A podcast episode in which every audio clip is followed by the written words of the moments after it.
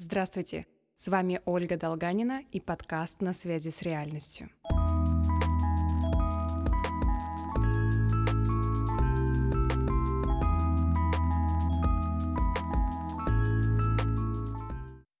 Вот и наступила зима.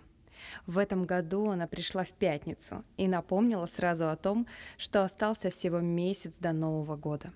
Месяц суеты, подготовки и хлопот. Тема нового выпуска подкаста родилась случайно и неожиданно.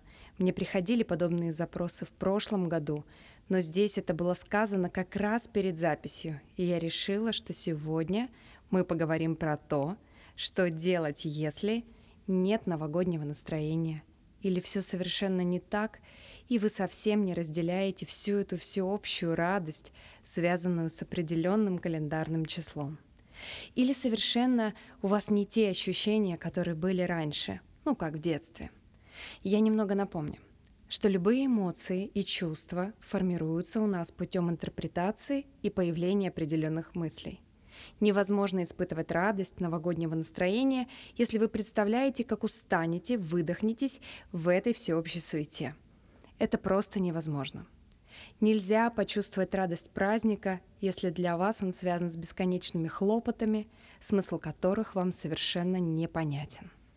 Так вот, если мы с вами копнем глубже в новогоднее настроение и что его может испортить, то мы тут же встретимся с нашими любимыми ожиданиями. Да, причина всех разочарований, обид и апатии – это наши ожидания или представление о том, как этот праздник должен проходить а лучше, как я должен чувствовать себя в этот период. Образов и представлений празднования Нового года, а именно какое же должно быть настроение у здорового человека, ждущего ночь на 31 декабря, не так много. Там все довольно прозрачно. Счастливая семья, куча подарков, все счастливы и радуются этому прекрасному моменту. И это образ, не более. А тут мы с вами, реальность, которая может существенно отличаться от наших ожиданий и представлений. И вот когда мое внутреннее состояние, некоторые грусти и даже печали встречается с образом из телевизора, социальных сетей или просто хорошего настроения подруги, наступает глубокое разочарование. А почему у меня не так? А мне что-то не так сильно хочется праздновать. В этом году совершенно не хочется всей этой предновогодней суеты – и наступает так называемый эмоциональный перфекционизм. Я как будто бы не должна или не должен так себя ощущать и не чувствовать все это. Я все время сравниваю проверяю. А есть ли у меня сейчас новогоднее настроение? На сколько метров мишуры оно сейчас поднялось? На сколько килограммов мандарина оно увеличилось? Давайте еще разберем одно сравнение. Оно не такое, как в детстве. Безусловно, ведь вы уже не находитесь в детском возрасте. Эмоциональная сфера ребенка очень отличается от нашей с вами. Почему в детстве нам все кажется ярче и радостней? Мороженое слаще, а Новый год более волшебный, чем сейчас. Потому что срабатывает эффект новизны. Впечатления, которые случились впервые, оставят намного больше следа в вашей памяти, чем те, которые уже повторялись. Первый Новый год самый яркий, первый поцелуй самый запоминающийся – есть даже специальная техника. Попробуйте оглядеться сейчас и посмотреть на то место, где вы находитесь, как будто вы видите его впервые. Что вы видите? Что заметите? На что обратите внимание? Это еще называется ум новичка. Первые впечатления создают очень яркие и стойкие образы, потому они и первые. Так и должно быть. Сложность возникает лишь в том, что мы начинаем сравнивать наши первые впечатления с последующими – и разочаровываемся в яркости последних. Так приходит третий вредитель новогоднего настроения – обесценивание. Если это не так, как раньше, или не так, как у других, то как будто бы это совершенно никуда не годится. Елку разбираем, бутерброды с икрой раскладываем обратно по баночкам и расходимся. Человеку, безусловно, свойственно хотеть испытывать яркие, новые, позитивные впечатления. Так устроен наш мозг. Ему хочется новизны, нового опыта со знаком плюс. Если же он не такой, какой хотелось бы, а еще присутствует чувство усталости или тревоги перед Новым годом, то, конечно, на первое место выйдет тревога и усталость. Мозг ждет впечатлений, но намного ярче выделяет негативные переживания, придает им больше смысл и акцентирует наше внимание. Так устроена эволюция.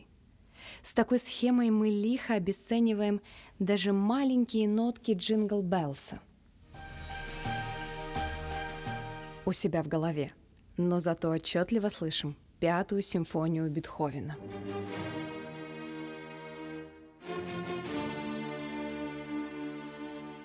И тогда на сцену выходит ожидание. А чего же я должен был сделать или каким должен был быть мой год? Вот это то, что точно может создать депрессивное настроение, которое заставит тихо ненавидеть людей, напевающие новогодние песенки вокруг вас.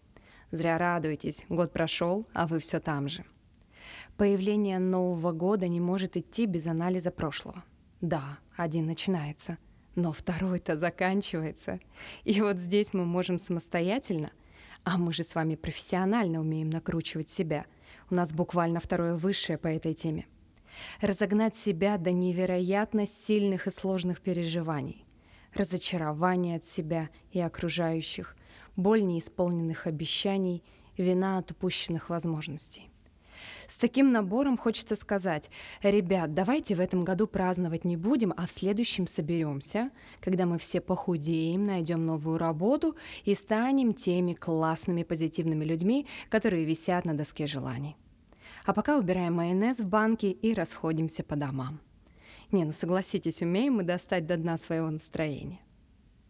Давайте-ка в этом декабре все-таки, да и в следующем, будем пользоваться более реалистичными ожиданиями насчет своих успехов и достижений за год. Здесь нам может помочь фиксация абсолютно любых, даже самых маленьких шагов на пути к цели. Так и не съездили отдохнуть на море, зато были чудесные посиделки с друзьями на даче. Не заработали свой миллион.